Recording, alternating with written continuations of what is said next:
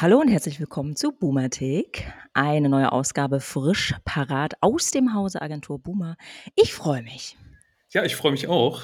Und wir sind heute nicht alleine, Gesine, denn mhm. wir haben jemanden dabei. Bitte. Er hat schon äh, bei Firmen wie Titus ganz früher mal zum Beispiel gearbeitet, aber in mehreren äh, Berliner Agenturen.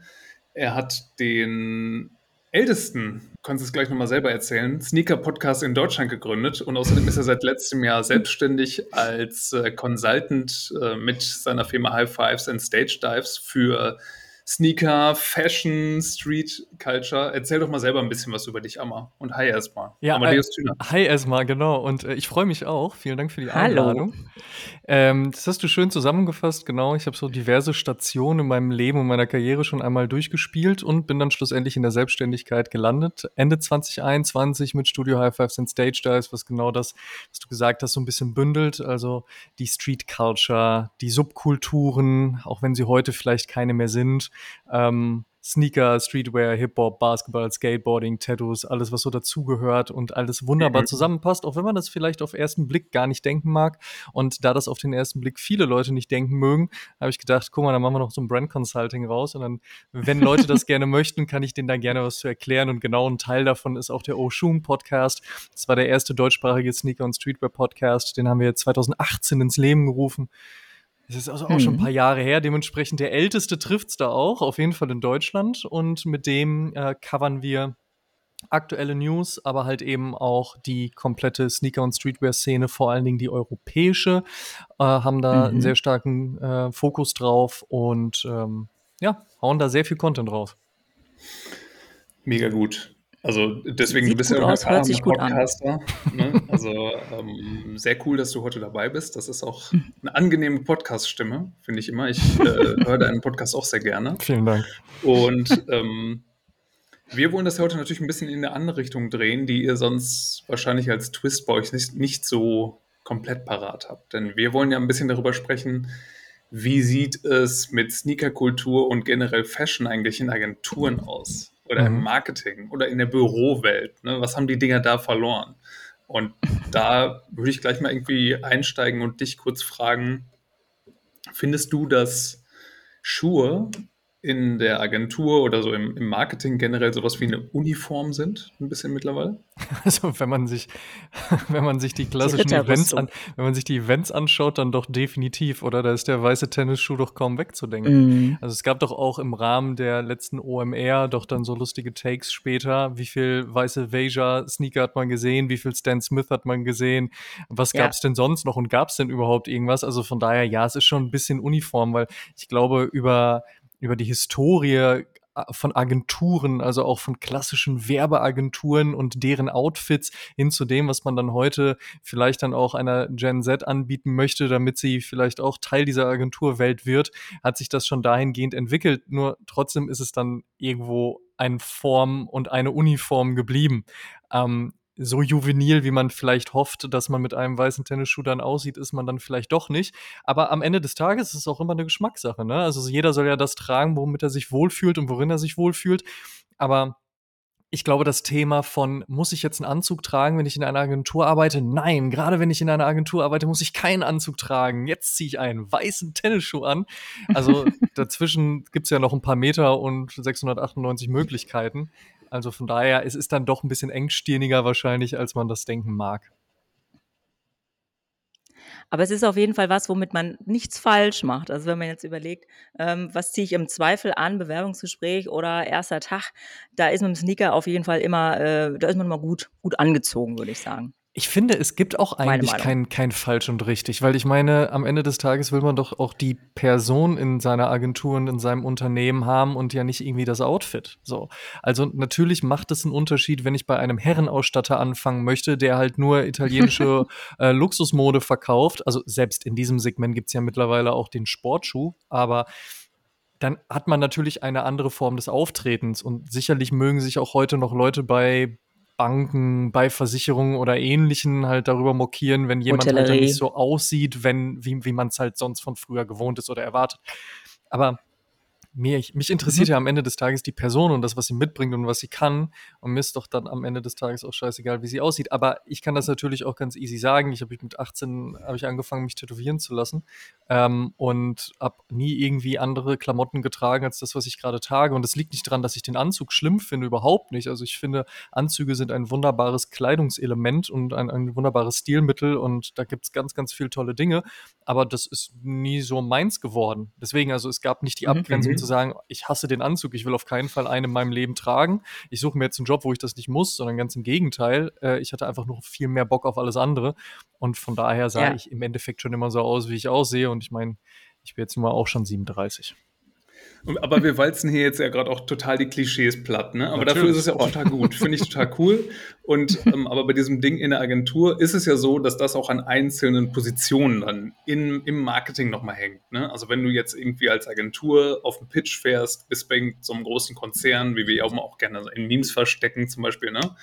Ähm, dann wird ja von einigen Positionen erwartet, dass sie im Anzug kommen und von anderen, bei denen wirkt das dann unglaubwürdig, wenn die im Anzug kommen. Also jetzt mal umgedreht, ne? Die Natürlich. müssen im Prinzip den Sneaker tragen und so, ne? Was, oder wie, wie findest du das? Ich glaube, findest du umgekehrt, ist das auch irgendwie okay, wenn man als CD oder sowas anderes trägt, als erwartet wird? ich glaube, man sieht total schnell, ob sich jemand verkleidet. Also ob sich jemand einen Anzug anzieht, obwohl er nie einen trägt, oder ob sich jemand Sneaker anzieht, obwohl er nie Sneaker trägt. Also das sieht man halt recht schnell, wenn man da wirklich ein Auge mhm. drauf hat. Und es ist ja ein Unterschied, ob ich einen Termin bei Porsche habe und da mit einem BMW vorfahre. Um, mhm. Oder ob ich halt dort auch arbeite, also bei Porsche arbeite und mit dem BMW vorfahre. Ja, also da gehe ich mit einer Band, mit einem Bandshirt auf ein Bandkonzert. Also solche Geschichten.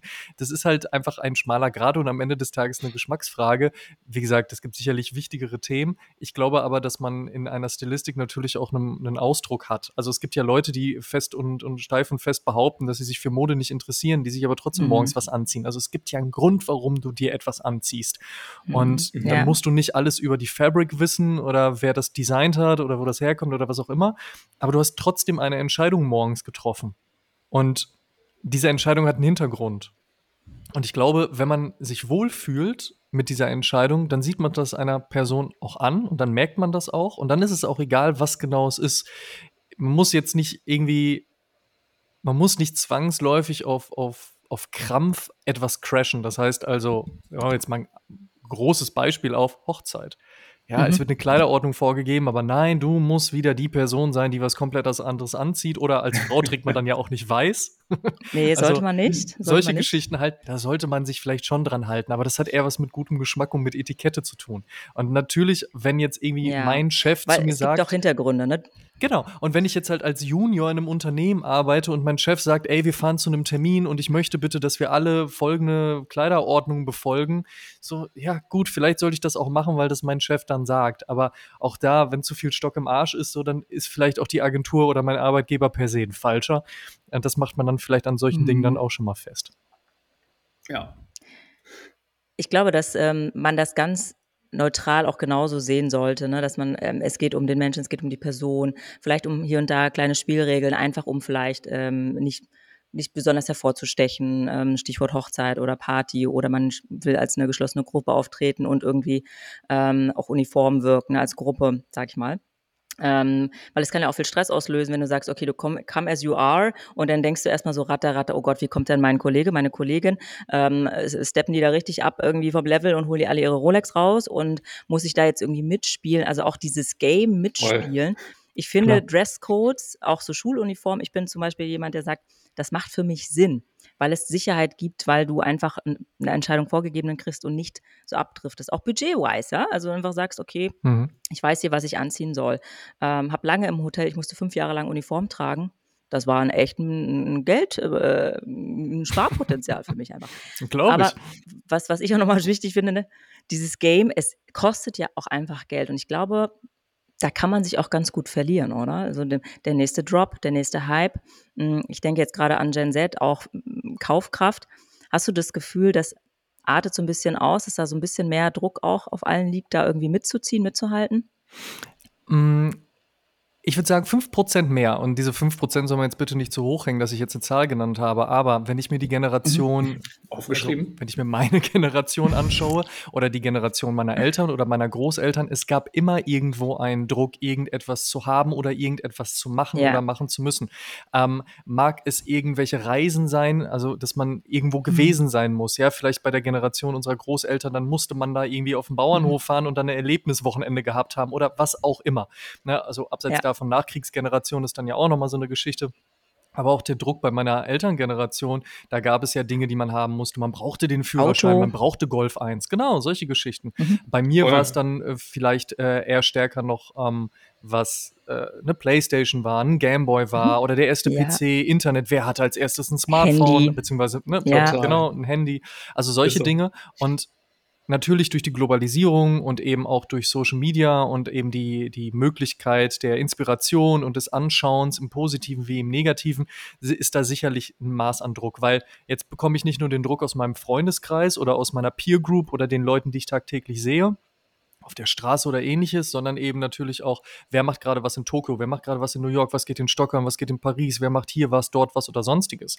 Und mhm. anscheinend haben die Kids dadurch, dass der Wohlstand äh, der Elterngeneration ja auch kein geringer war, äh, zumindest in einem gewissen Maße und im Vergleich, durchaus auch mehr Geld zur Hand. Und natürlich gibt es darüber die mhm. Diskussion, wie kann sich ein 16-Jähriger plötzlich einen Sneaker für 1000 Euro kaufen?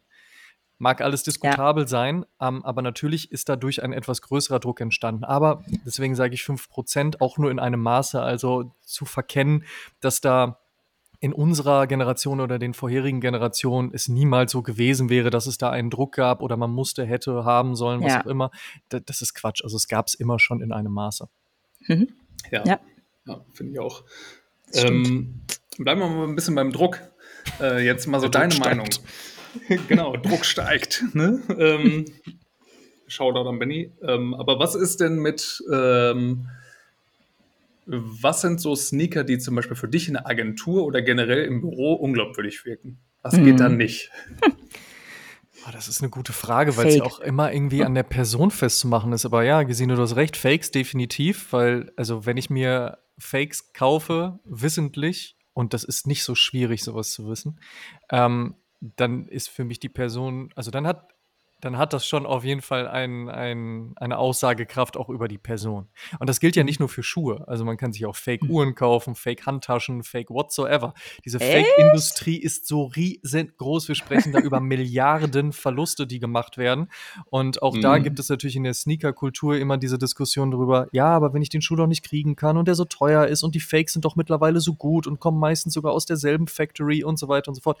Trotzdem unterstützt du da die Piraterie. Abseits davon, dass es da ganz, ganz viele andere Faktoren gibt. Und klar verstehe ich, dass es dich ärgert, einen Schuh nicht zu bekommen, so, aber man kann auch nicht alles haben. Und wenn du es unbedingt haben möchtest, irgendwie gibt es mittlerweile ja aber auch Möglichkeiten. Also dann auf Fakes zu gehen, mhm. ist schon, also ist wie gesagt schon auch, auch auf jeden Fall eine Ansage. Dementsprechend, also mit Fakes im, im Büro und wie gesagt, Fake-Schuhe, Fake Rolex, Fake whatsoever, schwierig. Mhm. Aber ansonsten, also natürlich gehe ich ja auch von mir aus und ich habe fast 15, also über 10 Jahre, machen wir es lieber so, wollen wir uns ja nicht größer machen, aber über 10 Jahre in Agenturen gearbeitet. Ich meine, ich hatte ja auch unterschiedlichste Sneaker-Modelle an und hatte AgenturkollegInnen, die das total toll fanden, weil die ähnlich waren, vielleicht nicht ganz so extrem wie ich und nicht ganz so nerdy, aber die das auch cool fanden und plötzlich hatte man eine Woche später, also eine, eine Form der Inspiration vielleicht. Plötzlich hatten die KollegInnen dann doch mehr Sneaker an und man hat doch plötzlich so Sneaker-Shots davon gemacht und fand das cool, weil man sich so in so einer mhm. Gruppe zusammengeführt hat. Und manchmal gab es Leute, die haben das überhaupt nicht verstanden. Es gab mal einen ja. Chef, den ich hatte, ähm, der ist in sein, also beziehungsweise mein Schreibtisch war sehr nah an seinem Büro und er lief an mir vorbei in sein Büro und kam rückwärts aus diesem Büro wieder rausgelaufen und guckte mich an von unten bis oben und es war vor vielen Jahren, wo man sich vor allen Dingen auch noch T-Shirt passend zum Sneaker angezogen hat, also oh. farblich solche Geschichten, ja, ja. passende Cap noch dazu, sowas. Uh. Und er kam zurück und sagte extrem laut in diesem Großraumbüro, hör mal, Amadeus, da passt ja heute aber auch dein Sneaker wieder zum T-Shirt. Und meine Kollegen drehten sich um und sagten zu ihm so, Mensch, ist doch immer so. Also ihm war das nie aufgefallen, aber allen anderen anscheinend. Und äh, es war auch gar nicht negativ wertend gemeint, aber trotzdem ein ganz lustiger Moment, weil wie viel fällt einem dann an Mode auf oder nicht? Wie besonders ist das Ganze oder nicht? Ähm, schlussendlich gibt es, glaube ich, heutzutage auch natürlich diese Beispiele von Menschen, die in der Öffentlichkeit stehen, gerade in, in diesem Business-Bereich, Agenturen, die halt auch äh, interessante Frisuren tragen. Und interessant, interessant ist jetzt auch wertfrei gemeint, ne? aber die vor allen Dingen deswegen auf, äh, auffallen, weil sie halt einen Irokesenschnitt haben oder weil sie Tattoos ja. haben oder weil sie die Klamotten Personal Branding, tragen. ne? Also ja. es ist eine Form des Self-Brandings, definitiv, ob man dann will oder nicht. Und wenn man dann möchte, kann man das sicherlich dann auch nochmal stärker forcieren. Aber ich glaube, solche unterschiedlichen Menschen hat man in Agenturen im besten Falle, weil es auch eine Form der Diversity einfach ist und ja auch was mitbringt. So. Ja. Genau, ich habe das jetzt auch nicht so super wertend gemeint. Nee, also, ich weiß. Ich so sage, ne, was, Kenn dich doch was, ist, was geht nicht, was geht nicht in der Agentur, dann ist so, ne? Aber äh, ganz Nörgel interessant alles, zu hören. Ja? Auf jeden Fall. ähm, sehr spannend. Ich finde auch, dass, ähm, also es um nochmal auf andere Branchen zu gucken, also oder generell die Fashion-Branche, egal wo du arbeitest. Also ich habe das auch erlebt, auch in Bewerbungssituationen, dass du, ähm, man will immer neutral sein, aber am Ende gibt es trotzdem irgendwie ein Judgment, wenn du irgend, ne, also wenn du für eine Marke arbeitest, sei das jetzt Schuhmarke oder High Fashion oder was auch immer, du wirst auch ein bisschen danach beurteilt, ob du irgendwie zum Style der Company passt. Das ist natürlich nicht immer toll, aber das gehört irgendwie schon dazu. Also ich habe überlegt mir auch mal dreimal, was ich mir anziehe, wenn ich zu dem und dem Kunden gehe, ähm, weil ich weiß, ich kriege einen Kommentar von der Geschäftsführung dazu. Das weiß ich, 100 pro. Ähm, ne? Und also das gibt es jetzt nicht nur in der Agenturwelt, sondern ich glaube in, in, in vielen Branchen und Co. Und das ist auch okay, weil Mode ist einfach so eine Community für sich, die genau auf diese Kommentare Wert legt, das auch braucht und diesen, dieses Game einfach auch zelebrieren will. Und ich finde das irgendwie wichtig zu wissen.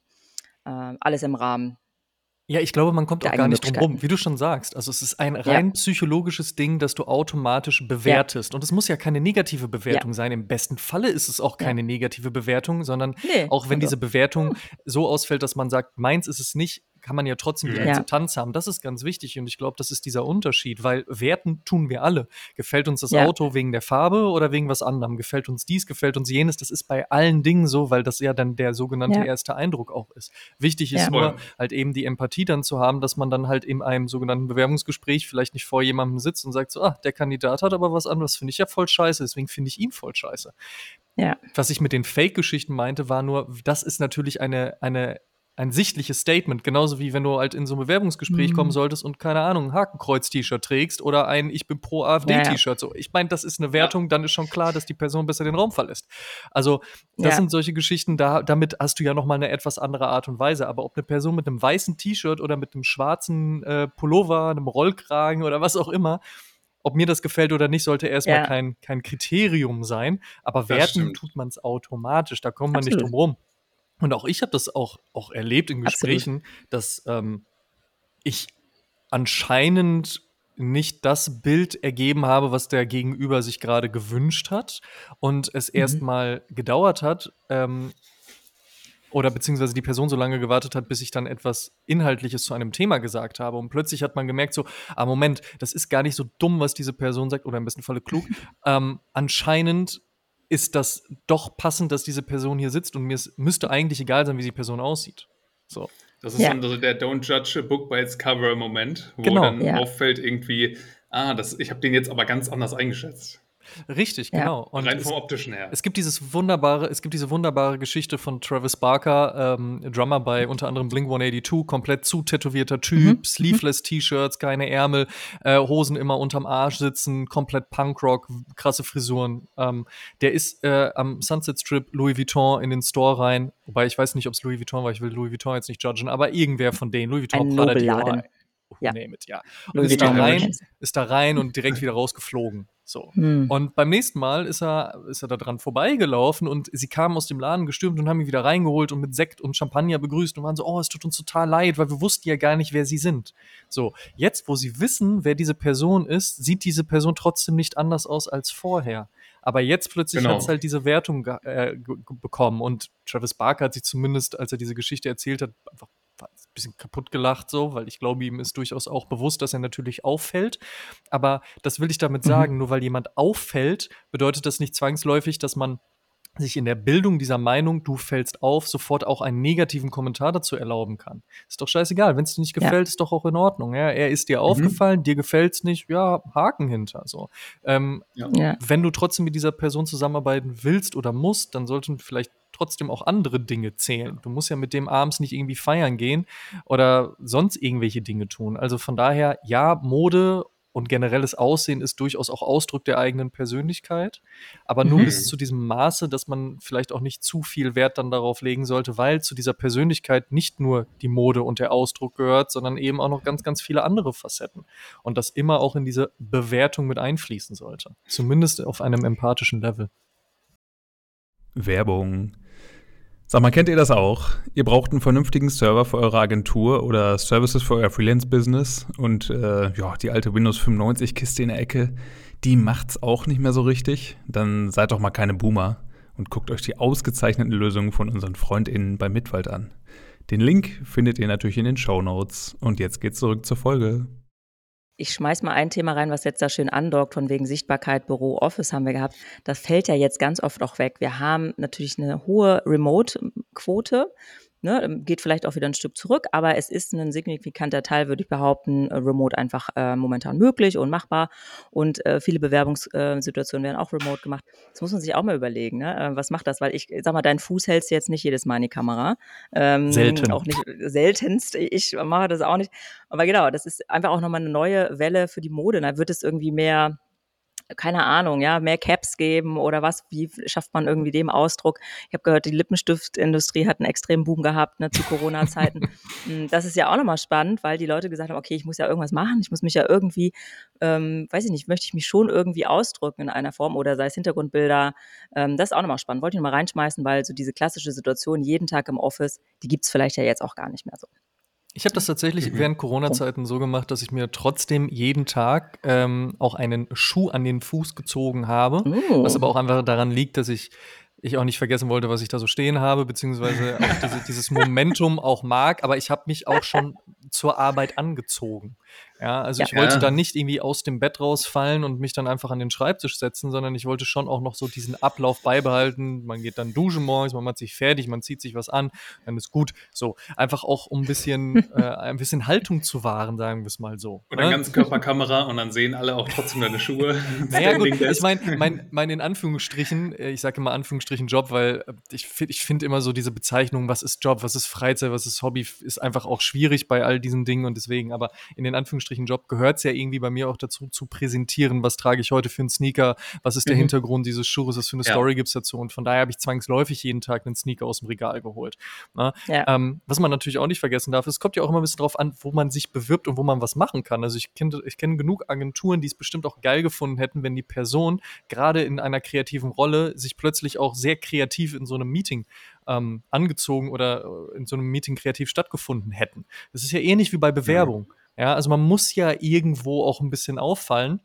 Wenn die x-te Bewerbung ja. in Times New Roman 12 Schriftgrad, dies, das, bla bla bla stattfindet, so, dann, ja, also wenn eine Person halt solide, ungefähr 20 solide. Bewerbungen äh, im Monat sieht, so, ja, dann ist das solide, aber dann fällst du halt damit nicht auf. Und wenn das ein Job ist, in dem man durchaus ja. auch vielleicht für sich auffallen kann oder entscheidet, dass man das dann möchte, oder das vielleicht auch erwartet wird, so, dann ist das vielleicht auch ganz spannend und kreativ. Also ich weiß auf jeden Fall, dass ich vor vielen, vielen Jahren äh, gab es mal die Überlegung, ob ich mich in einem österreichischen Fernsehformat äh, verdinge und habe mich darauf beworben. Es war aber eher so ein bisschen, dass mein damaliger Chef gesagt hat, so, ey, mach das mal, das wird voll gut zu dir passen, check das mal aus.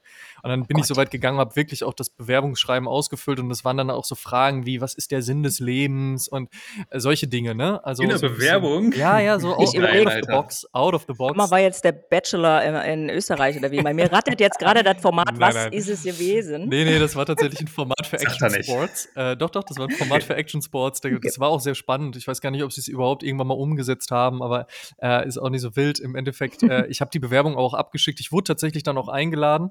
Ähm, ab, aber ab dem Zeitpunkt war ich dann auch schon wieder ähm, gedanklich woanders sozusagen und habe das dann liegen lassen. Aber was ich damit sagen möchte ist, ich habe das dann in dem Moment ernst genommen, aber nicht so ernst beantwortet, wie man vielleicht auf eine Frage wie, was ist der Sinn des Lebens antwortet. Ich habe dann irgendwie sowas reingeschrieben wie, äh, freitags eine Pizza bestellen. So, also eher so ein bisschen auf, auf funny, Witzig, ein bisschen auf ja. Attitude, natürlich auch nicht verstellt, sondern ist auch so ein bisschen so mein Ding. Ich habe das gelesen und mehr oder weniger das erstbeste runtergeschrieben, was mir eingefallen ist und dachte mir ja, dann in ja. dem Moment, und darauf möchte ich hinaus, wenn ihr mich aber nicht so nehmt, wie ich mich selbst nehme, also auch ein bisschen witzig mit Humor, so ein bisschen Attitude-mäßig halt eben, dann passt das doch sowieso ja. nicht. Also was bringt's ja. denn dann? Das bringt euch nichts, das bringt mir nichts. So, dann nehmt einfach jetzt das an und wenn es passt, ist cool und wenn nicht, dann ist es auch in Ordnung. Und an ja. der Stelle nochmal genau das, was wir gerade über Sneaker-Bewerbungen gesagt haben. Es ist ja irgendwie auch immer das, dass man gerade bei solchen generischen Scheißfragen, wie zum Beispiel, was ist der Sinn des Lebens in der Bewerbung zu fragen, habe ich nie gehört, aber Spitzenfrage. Ähm, bei sowas Wort. einfach irgendwie so da muss man ja, da hat man dann die Möglichkeit aufzufallen, finde ich, weil dann hast du die mhm. Chance, irgendwie was zu schreiben, von dem du weißt, dass das die 150 anderen Leute, die das Ding ausfüllen, nicht genauso schreiben. Aber pass weil auf, du halt das, weißt, das Spannende dass ist, voll viele generische Antworten Genau, aber das Spannende ist trotzdem, das werden sich vielleicht 150 andere Leute ja auch denken. Vielleicht haben 150 ja, andere Leute genauso in Anführungsstrichen Quatsch geschrieben wie ich. Und dann fällt aber die Person auf, die das für sich anders ernst genommen hat. Und das meine ich, wenn du etwas mhm. ernst nimmst, also ernst nehmen sollte man sowas halt immer, aber die Frage ist, wie geht man damit um? Und solange man authentisch bleibt, und ich glaube, das ist da halt auch das Schlagwort, ich weiß, es ist äh, sehr runtergeritten, aber wenn man authentisch darauf antwortet, dann ist cool. Und vielleicht ja. hätte, hätte diese Brand, diese Company genau nach der Person eben gesucht, die eigentlich anders darauf antwortet, aber dann wäre das ja authentisch und cool gewesen. So. Und das ja, meine ich eben auch in der halt Mode. Gamble, ne? Man sieht aber auch ja. in der Mode, wie Leute sich halt verkleiden und was sie halt anziehen. Und damit meine ich auch nicht, dass man nicht auch einem Trend mal nachgehen darf oder sagt so, ey, das finde ich ja. heute cool, oh, hups, drei Monate später fällt mir auf, ah, so cool fand ich es dann eigentlich nicht. Und gerade auch so, wenn wir über die Jugendlichen sprechen, gerade Gen Z, wo ja immer gesagt wird, so, ja, die laufen alle gleich rum. Ja, entschuldige mal, wie, wie bist du denn rumgelaufen, als du 14 warst? Du hast ja auch nur angeguckt, was die Trends waren, was deine Freunde, Freundinnen getragen haben und hast dann auch versucht, dich ja. so anzuziehen. Und dann gab es immer ja. eine Person, die hat es vielleicht ein bisschen anders gemacht, das fandst du dann auch spannend oder nicht. Und so hat man irgendwann seinen eigenen Stil entwickelt. Also wenn ja. man mit, ich sag mal, mit 30 noch die ganze Zeit von Trend zu Trend hüpft und heute so und morgen so aussieht, ohne dass es erkenntlich ist, dass das dann der Stil ist. Ich sehe heute so und morgen so aus. Dann ist es ja. irgendwann verkleidet und dann ist es auch nicht authentisch. Und dann ist es egal, was du, was du, also ob du nicht authentisch im Sprechen bist, in der Arbeit bist oder im Aussehen bist, dann ist das halt einfach so und dann ist es nicht cool. Aber ich komme eben ja auch aus, aus ja. einer Sozialisation im Sinne von Hip-Hop und auch Hardcore-Punk, äh, wo es gerade im, im, musikalischen ja auch immer wichtig war, real zu sein und es real zu keepen. Und ähm, das mag man jetzt heute so ein bisschen so romantisieren und sagen, ja, ja, und ja, und keine Ahnung, ist heute Musik nicht doch eigentlich auch so ein bisschen wie so ein Film und man kann doch mal, ne, Sylvester Stallone ah, verprügelt ja. ja. auch keine Leute und so, aber das ist ja nochmal für mich trotzdem ein Unterschied und ich finde so Authentizität ist halt einfach ein ganz, ganz wichtiger Faktor. Ja, das gibt mir gerade so ein bisschen, also da, das äh, nimmt mich ein bisschen mit zurück, weil wir kennen uns ja auch schon ein bisschen, Amma, ähm, und wir haben auch früher schon gemeinsam sind wir zu Hardcore-Shows nämlich gegangen und da gab es genau diese Diskussion dann immer auch schon. Mhm. Boah, hat der nicht ernsthaft dieses Bandshirt an und so, ne? Also das zieht sich ja komplett durch und das ist auch schon ein paar Donnerstage her. Ja, total. Und deswegen, du hast recht, das ist immer gleich geblieben. Es ist aber auch eine anstrengende Diskussion natürlich, weil es immer ein sehr, sehr schmaler Grad ist. Also gerade so mit dem Thema Bandshirt, so wenn, wenn man dann darüber geurteilt äh, oder bewertet wird, warum äh, XY das Bandshirt XY anzieht, dann muss das nicht zwangsläufig äh, in diesem Kosmos ein Fehler in Anführungsstrichen gewesen sein. Also es ist ja auch immer die Frage, so wie empathisch geht man mit der Situation um, wie gut kennt man vielleicht die, das Gegenüber. Ähm, das ist ja auch immer, immer so eine Sache. Aber was Gesine gesagt hat, es ist automatisch so dieser erste Eindruck, den kannst du nicht ablegen. Es ist, es ist eine nee. psychologisch äh, er, erkundschaftete Situation, beziehungsweise eine, eine Sache, die wir nicht wegkriegen. Du ähm, du wertest automatisch. Ich plädiere ja. nur dafür, bitte empathisch zu werden. Ja. Aber ja, ja, Wenn, wenn du fragst, also natürlich, mein Blick geht auch äh, zwangsläufig immer erst auf den Schuh. Das heißt aber nicht, dass ich dann sage, so, ah, der Schuh gefällt mir nicht, ich finde die Person jetzt auch schlimm, weil was weiß ich über diese Person, außer dass sie einen Schuh angezogen hat, der mir nicht gefällt. Aber who am I to judge? Ja, also von Im daher, Dating ja genau das Gleiche. Ne? Ich weiß nicht, also ich bin ja auch jemand, ich habe immer auf die Schuhe auch geachtet, kann das auch nicht erklären, ähm, weil natürlich spricht der Schuh auch irgendwie ein bisschen was über deine Persönlichkeit aus. Natürlich. Und wenn du eben ne, der Wehr-Sneaker in Berlin-Mitte bist, dann ist das auch ein Statement, dass du sagst, okay, anscheinend ist es ne, Tierwohl wichtig, etc. Das hat ja auch irgendwie eine Message mittlerweile. Ähm, aber ja, noch ich glaube, wir müssen es alle, aber einfach nur ein bisschen auch hinterfragen. Also Leute, die in der EntscheiderInnenposition sind, ne, ähm, Recruiter, Recruiterin, Geschäftsführung ähm, oder an anderen Stellen sollten einfach sagen, ey, ist das jetzt hier gerade irgendwie einfach nur, dass ich meinen persönlichen Geschmack irgendwie äh, abgleiche oder äh, bin ich jetzt hier eigentlich noch neutral? Und das ist ja irgendwie so ein bisschen die, die Challenge, die wir haben. Empathie, ganz, ganz wichtig, einfach Empathie ja. zu haben. Also es gibt so viel Scheiße da draußen auf der Welt, so warum muss man sich sowas dann noch mit ins Büro nehmen, nur weil jemand halt irgendwie ein T-Shirt statt eines Hemdes heute Morgen angezogen hat. Also ja, das ist dann einfach ein bisschen zu viel des Guten. Wie gesagt, mir ist Mode sehr wichtig und ich nehme das durchaus auch ernst, aber halt auch nur bis zum gewissen Maße. Also von daher so, ey, all good. Abseits davon hat auch nicht jeder die Weisheit mit Löffeln gefressen und jeder fängt irgendwo auch mal klein an. Ich äh, mache vor allen Dingen jetzt auch äh, in, in, äh, in diesen Zeiten auch gerne so ein Beispiel auf wie äh, das Thema Autos, ja, oder das mhm. Thema Luxusuhren. Das sind Sachen, damit mhm. kommst mhm. du ähm, in erster Linie nicht direkt in Berührung. Zumindest kannst du nicht einfach als 16-Jähriger rausgehen und sagen, ich kaufe mir jetzt halt irgendwie eine Rolex oder ein AMG oder sonstiges. Das heißt, ab einem gewissen Punkt fängst du ja auch erst an, dich mit einem Thema zu beschäftigen. Mhm. Und da kann ja auch keiner sagen ja. so, ja, Moment mal, du bist jetzt irgendwie Mitte 50 und jetzt kommst du und stellst hier irgendwelche dummen Fragen. So, nee. Irgendwer fängt immer irgendwo an. Und das ist auch äh, in einem subkulturellen Kontext immer sehr wichtig gewesen. Wenn du mit einer ernsthaften Leidenschaft und einem ernsthaften Interesse irgendwo hingegangen bist, dann war das vollkommen in Ordnung, in Anführungsstrichen blöde Fragen zu stellen. Weil es mhm. im besten Falle immer jemanden gab, der dich an die Hand genommen hat und gesagt hat, so, ey, ich merke, du hast Interesse daran und ich habe ja auch mal irgendwann angefangen zu Skateboarden, Basketball zu spielen oder auf Shows zu gehen. Ey, komm, ich, ich, was, was ist deine Frage? So, ich erklär's dir. Und das war dann Hip-Hop, each one teach one. Ja, und ich finde, sowas ist halt auch viel verloren gegangen. Klar, in der aktuellen Zeit, du kannst eigentlich das ganze Wissen dieser Welt äh, kurz mal abrufen, guck die YouTube-Tutorials an, liest dich ein und so weiter. Jetzt mal Fake-Infos und verbreitete News mal außen vor gelassen. Ähm, aber trotzdem darf man ja nicht vergessen, also es ist ja wie wenn dich einer nach dem Weg fragt. Also mich hat tatsächlich vor ein paar Tagen hat mich ein älteres Ehepaar nach dem Weg gefragt, habe ich auch nicht gesagt, so habt ihr kein Smartphone, mach Google Maps auf, du Opfer. habe ich auch gesagt, was war dein ja, erster Impuls? Nein, mein erster Impuls war, nee. das mein erster Impuls war, war so, oh, voll nett, dass die mich, also dass ich jetzt helfen kann. So geil, die fragen mich was. Und außerdem, ja, ja. ich meine, war ein älteres Ehepaar und ich bin zu tätowiert und habe leider ein Resting Bitch Face, wenn ich über die Straße laufe. Ich sehe jetzt nicht gerade freundlich aus, leider, was mir auch immer sehr leid tut, aber es ist leider so. Und die sprechen mich trotzdem an und ich bin dann immer sofort so mit einem Lachen hey. drehe ich mich um und sage so, hey, wie kann ich euch helfen? Hannelore und Franz, ich geleite ich euch dorthin.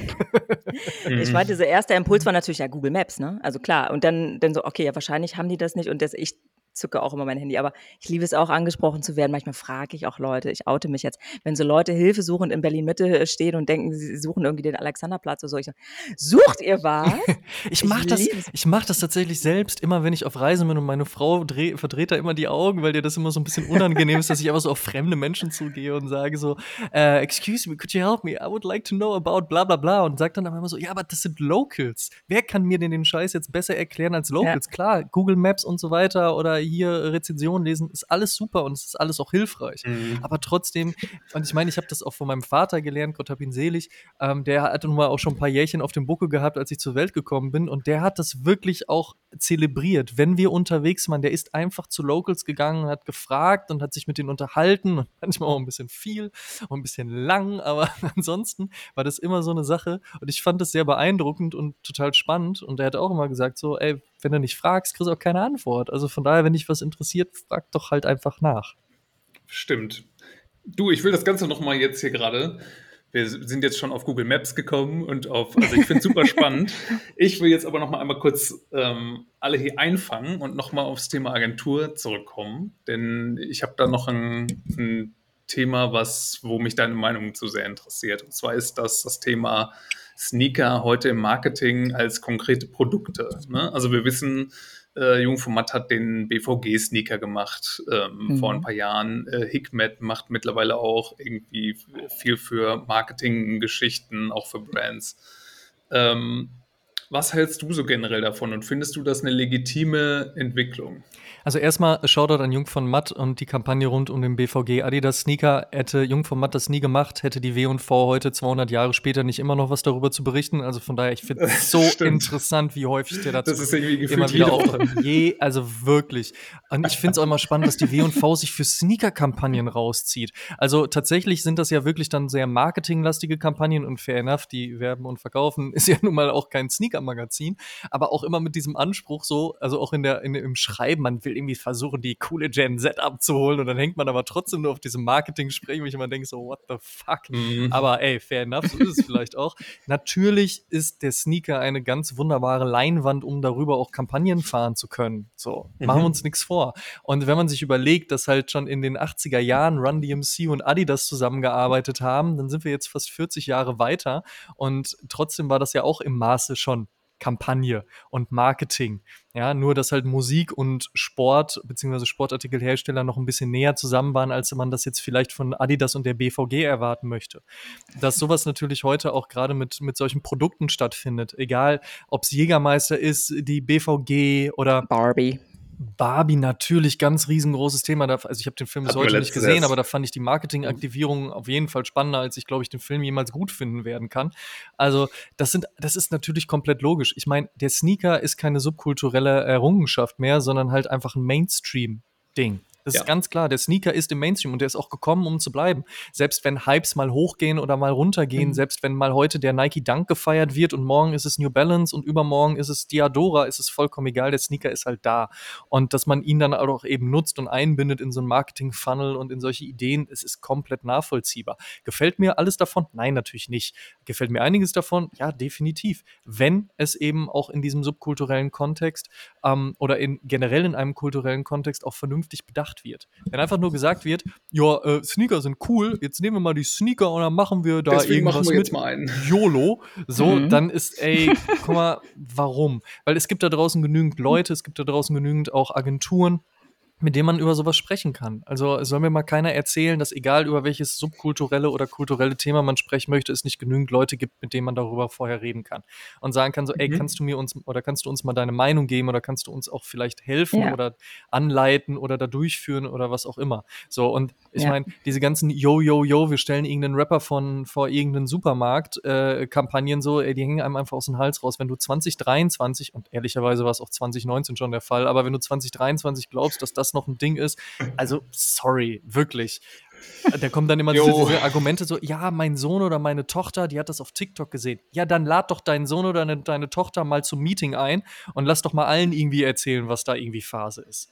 So, also oder wann hat, das cool war. Mir hat mal eine ehemalige Agentur, das mal gemacht hat. Mir hat mal eine ehemalige Agenturchefin ernsthaft gesagt, und da hatte ich einen Kunden rangeholt, der kam aus dem Hip-Hop-Bereich und die hat zu mir gesagt, wir müssen jetzt Helene Fischer holen. Ich war so, Wieso Helene Fischer? Oh. Ja, die hat eine riesige Reichweite. Ich so, ja, das mag halt sein, aber das ist eine Hip-Hop-Kampagne, da kannst du halt nicht mit Helene Fischer arbeiten. So. Also alles Liebe Helene Fischer. Vielleicht hört die zu Hause irgendwie äh, Bushido, aber das funktioniert halt in der Außendarstellung halt nicht. Nee, das müssen wir jetzt unbedingt machen. Ey, das ist kein Scherz, ich habe mich mit der gestritten. Ich habe mich mhm. mit der darüber gestritten. Okay. Leider war sie die Geschäftsführerin, dementsprechend da konnte man dann auch nicht mehr viel weiter, aber viel weiter oder länger habe ich dann auch nicht mehr in der Agentur gearbeitet. Das ist halt einfach das, das, das geht ja nicht. So. Also es geht ja da Was? auch immer irgendwie um Zielgruppen, ne? Und der Sneaker, mhm. das hast du ja gerade damit auch quasi schon gesagt, der erreicht mehr Zielgruppen als jetzt, weil der einfach mainstreamiger ist heute als eine Helene Fischer. Ne? Also es ist eigentlich, obwohl die natürlich auch eine riesige Followerschaft hat, aber der Sneaker ist einfach nicht so nischig. Ich meine, schau dir mal den äh, ja. Jordan 1 an. Ja, der kam 1985 raus, weil Michael Jordan einen Schuh zum Basketballspielen gebraucht hat. Also haben wir Sport. Dann haben wir mit Michael Jordan aber einen schwarzen Basketballer, der gerade für die schwarze Community in den 80er Jahren dann unfassbar wichtig war, weil endlich gab es wieder ein Idol. Gleichzeitig hat man den Schuh aber auch an der Westküste bei Metal-Bands wie Metallica gesehen, weil die einfach Bock hatten, High-Tops und Röhrenjeans zu tragen. Und dann hatten die Skateboarder mhm. rund, um, rund um Tony Hawk und äh, der Bones Brigade aber diesen Schuh zum Skateboarden an, weil es gab noch nicht so richtig Skateboard-Schuhe, also haben sie halt einfach Sportschuhe genommen und beim Wordfahren knallt ihr das Board halt gerne auch mal gegen den Knöchel, also war nicht so dumm, wenn der Schuh ein bisschen höher geschnitten war. Mhm. Wir haben also einen Schuh, der für eigentlich Sport konzipiert war, der aber dann subkulturell in allen Kontexten stattgefunden hat. Und auch heute hat man das. Der Air Force One von Nike ist ein Schuh, der für den Basketball rauskam, 1982. Heute trägt fast jeder Streamer diesen Schuh. E-Sports, das ist fast schon eine Uniform. Also ja diese Verbindung ist ja. einfach extrem groß und auch die ja, Signifikanz, die so ein Produkt eben hat. Also, dass man natürlich im Marketing darauf geht und sagt, ey, können wir nicht noch irgendwas machen, ist vollkommen nachvollziehbar. Mhm. Und ich finde es auch total spannend, weil ganz ehrlich, wenn nicht so viel passieren würde, hätten wir natürlich im Oshun-Podcast auch nicht jede Woche so viel darüber zu erzählen. So, also von daher, das ist natürlich auch total cool. Ähm, ich plädiere nur dafür, sich bitte dann vorher Gedanken darüber zu machen und die passenden Leute ins Boot zu holen, weil du stellst doch auch einen vernünftigen CD ein oder eine vernünftige Texterin oder was auch immer. Dann hol Ja. dir doch auch Leute mit ins Boot, die halt über den kulturellen Kontext Bescheid wissen und dann halt eben was darüber erzählen können. Das bitte Was- wenigstens. Großes Appell da draußen. Holt euch die Leute rein. Ausrufezeichen. Ähm, Ausrufezeichen. Ähm, was mir die ganze Zeit auch immer im Hinterkopf ähm, bleibt, es ist auch so, meinetwegen, du bist eine große Company, du machst dann für einen Offsite, lässt du irgendwie dir da deine Company-Sneaker nochmal branden und bestellst für die ganze Belegschaft irgendwie äh, Schuhe, ne, um da auch nochmal diesen kulturellen Aspekt zu haben, Wiedererkennung durch gleiche Kleidung. Ähm, ich denke dann aber auch immer die ganze Zeit, boah, produzieren wir eigentlich sehr viel für, für, für den Mülleimer. Also auch das Thema Nachhaltigkeit in der Sneakerbranche und ja, Sneakerwelt. so ähm, dass das, das stößt mir mal so ein bisschen ähm, auf. Ich wohne hier nur wirklich auch im Sneaker Triangle in Berlin Mitte. Ich habe hier wirklich Axel Arigato, ich habe Adidas, ich habe diverse Sneakerläden, ich habe Supreme. Johannes weiß, es ist wirklich tödlich und du siehst immer Leute mit ganz vielen vollen Taschen und Co. Gibt es irgendwas, wo du sagst, ähm, ich jetzt für den eigenen Konsum der Leute da draußen, ähm, Thema Nachhaltigkeit, kann man irgendwas tun, wenn man Also, Sneaker-Loverin Die, ist? diese, diese Modeindustrie ist mit die nicht nachhaltigste Industrie überhaupt. Und da fangen wir Ja. an bei Produktionsstätten, äh, Begebenheiten Ja, bis hin absolut. zu halt Ja. Fast Fashion. Und ähm, da muss es nicht sofort das Negativbeispiel Schein sein, sondern da reicht auch halt irgendwie der Konsum von extrem viel. Und es wäre, Ja. es wäre, es wäre Quatsch, wenn ich jetzt sagen würde, so, dass ich ein unfassbar nachhaltiger Mensch bin bei der Menge an Ja. Kleidung und, und Sneakern, die ich konsumiere. Ich rede es Ja, mir in einem ne? Maße sicherlich auch schön, aber glaube auch, es ist durchaus auch ein, ein nachvollziehbarer Fakt, dass ich zumindest vorher überlege, was ich kaufe, um es dann auch wirklich zu behalten. Also ähm, Ja. nicht diese Fast Fashion im Sinne von, ich kaufe es und schmeiße es weg oder auch, ich bin jetzt auch kein Reseller, also ich kaufe jetzt keine Schuhe, um sie dann irgendwann gewinnbringend zu verkaufen, sowas mache ich halt nicht. Ähm, von daher, ich kaufe tatsächlich so, dass ich irgendwie, ich habe mal das Wort Archiv benutzt, das klingt immer so nach Bibliothekar Mhm. und verstaubte T-Shirts, die 60 Jahre später aus dem Schrank geholt werden. Natürlich weiß ich auch, dass Baumwolle äh, in einem Maße nur überlebensfähig ist, wenn sie A gut produziert ist und B man gut damit umgeht. Aber was ich damit sagen möchte, ist, ich versuche Ja. dahingehend nachhaltig zu kaufen, dass ich auch wirklich lange Spaß an dieser Kleidung haben möchte. Ist das alles ein nachhaltiges Spiel? Definitiv nicht. Es sind viele No. gute Dinge passiert. Es sind viele gute Mhm. Initiativen Mhm. gestartet worden, ähm, um mal wieder so eine Prozentzahl rauszuholen, die äh, jetzt auch natürlich nicht äh, wissenschaftlich belegt ist, sondern Quote von me. mir, von mir zeigen soll, wo wir da vielleicht gerade stehen. Das sind vielleicht 5 Prozent. Ja, ob wir Ja. jemals bei 100 Ja, ja. Prozent in der Modestri Modeindustrie ankommen, keine Ahnung. Ja, weil es ja auch um Beschaffungswege geht. Es geht um Ja, Absolut. wie will man das jemals erreichen? Es geht Also man auch- kann es geht Ja, verbessern. schwierig. Ja, es geht auch darum, ich habe mich mit sehr vielen Herstellern auch darüber unterhalten, ob diese Möglichkeit überhaupt existiert. Und aktuell scheint es auch nicht zu sein, also es ist nicht zu existieren, dass man auf 100 Prozent kommen kann, weil eben gewisse Ja. Materialien nicht so langlebig sind wie andere Materialien. Und dann würde das dazu führen, dass du den Schuh nach drei Jahren automatisch wegschmeißen musst, weil er dir vom Fuß bröckelt. So, das Exakt. geht natürlich dann auch nicht. Wie nachhaltig ist sowas? Aber wie gesagt, am Ende des Tages, Ja. wir müssen sehr, sehr viel tun und jeder jeder selbst muss viel dafür tun. Wie weit diese Person geht oder nicht, das ähm, glaube ich, muss man in einem Maße mindestens auch noch selbst entscheiden können. Ähm, aber trotzdem finde ich es auch gut, wenn es gewisse Regularien gibt, wenn es, wenn es Brands gibt, die Dinge vorgeben, vielleicht auch einfach entscheiden, dass Dinge so und so sein müssen, weil Ja. man muss sich einfach weiterentwickeln. Neue Das Maßstäbe, ne? Das Ja. ist gar keine Frage, Ja, richtig, ja. Aber ich weiß, da wollte ich jetzt gar nicht irgendwie moralisch werden, aber es, ist, es schwingt bei mir immer mit, wenn ich überlege, jetzt kaufst du Ist doch mal irgendwie den einen oder anderen Sneaker ähm, oder gehe ich dann doch halt in den Laden, wo ich denke, okay, ihr tut irgendwas. Aber es ist ein ganz doller Mor- Moral Hazard. Hazard. Naja, es ist auch, Also, es ist auch ein riesiges Thema natürlich, ja. Und vieles, Ja. wird, vieles kriegt man ja auch mit, nicht mit. Also, weil ja dann auch immer es so ist, wenn, wenn eine Brand mit einer derartigen Kampagne nach draußen geht, dann wird einem immer häufig Ja. vorgeworfen, ja, jetzt versuchst du hier aber irgendwie auf dem Rücken und so weiter und so fort. Genau, ist ja genau das Thema wie, genau, ist aber genau das Thema wie wenn, Genau. wenn Ja. große KünstlerInnen oder Personen des öffentlichen Lebens halt erzählen, dass sie spenden. Dann ist immer so, ja, jetzt hier willst du aber Mhm. auf Gutmensch tun, ne? Ja. Ja, gut, aber es ist gleichzeitig auch eine Motivation für viele und eine Inspiration. Also wie man es macht, Mhm. ist ja häufig falsch, dass Das trotzdem heißt, viel Ja. auch auch die falsch läuft. Ansätze, die werden immer abgebügelt. Genau, Ne? aber dass trotzdem viel in dieser Modeindustrie falsch läuft und ähm, jeder von uns äh, auch irgendwo Teil davon ist, das muss einem einfach klar sein. Aber ich glaube, diese Diskussion gibt es in vielen Bereichen und die muss es auch in Mhm. vielen Teilen geben und man muss ähm, einfach ein Bewusstsein dafür haben. Ich glaube, das ist ganz, ganz wichtig, ein Bewusstsein dafür haben, dass man sich mindestens Gedanken darüber macht. Ja, auf jeden Ja, Fall. bewusster Konsum. ja. Ähm, Ich glaube, wir sind jetzt fast am Ende. Ich will dir aber noch eine Frage stellen, Amma. Bitte. Ähm, weil mich das ziemlich interessiert. Und jetzt kommen wir mal so zu dir persönlich.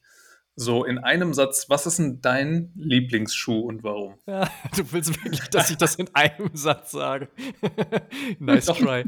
ähm, okay, ich, ich brauche ein paar mehr Sätze, aber ich versuche es also, zu halten. Also, also man hat mir beziehungsweise uns im Podcast tatsächlich vor ein paar Episoden die Frage auch in einem QA gestellt, was wäre, wenn du einen einzigen Schuh bis ans Lebensende tragen müsstest, beziehungsweise nur noch dürftest, genau. was wäre das?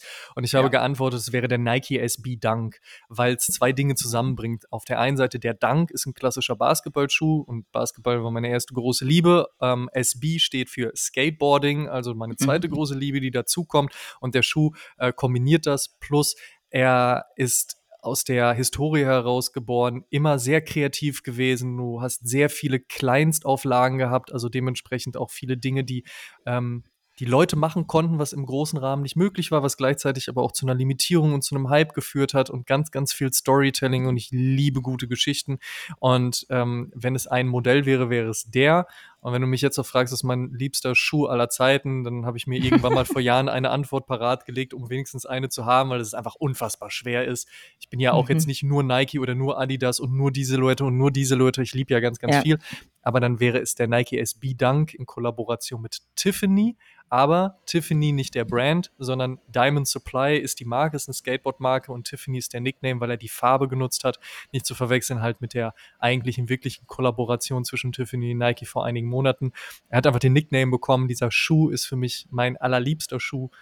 Einer der schönsten, die es jemals gab. Also von daher, solange ich den habe, ist alles gut. Cool. Ey, das ist doch schon mal was. Ähm, wir können ihn jetzt hier leider nicht zeigen, weil es ein Podcast ist. ähm, aber googelt ihn gerne. Stell, ja, genau, stellt ihn euch wunderschön vor. Ja. Amma. Ja. Schönen Dank, dass du da warst. Ähm, wir sind ja dann doch auch in alle möglichen Gefilde auch abgedriftet und haben uns ein, ein, bisschen verquatscht hier und da, aber davon lebt das auch. Ich finde es super. Ähm, sehr cooles Gespräch. Äh, danke dir. Absolut, und ja. ja ich würde sagen, damit sind wir am Ende. Ich danke ja, euch. Vielen, vielen Dank. Also, vielen Dank für die Einladung. Ganz großartig, äh, Gast sein zu dürfen im Agentur Boomer Take. Und äh, generell Shoutout an euch und eure Arbeiten. Ich liebe ja Memes. Ich würde ja wünschen, ich würde mir ja wünschen, dass ich selbst so gute Memes dir. bauen kann, aber glücklicherweise könnt ihr das. Von daher, da reicht es dann, wenn ich drunter kommentieren darf. Also von daher, vielen lieben Dank äh, für die Einladung. Shoutout an euch. Danke dir. Cool. Schönen Tag. Äh, und äh, wahrscheinlich heute auch kein Flipflop bei dir, weil du trägst wahrscheinlich immer Sneaker. Jetzt letzter ja. Gedanke. Wie gehst du heute ja, raus? Ja. Außer, okay. außer an den Strand, da, da ziehe ich höchstens mal Slides an, aber keine Flipflops. Äh, ich weiß noch nicht, welcher, welcher Schuh das heute wird. Äh, folgt mir auf Instagram. Slash.com, Amma 302, yes. dann checkt das aus. folgt Amma und so wird's ähm, gemacht. ja. Wir hoffen, dass wir uns auch in der nächsten Folge wieder hören. Äh, macht es gut und bis dann.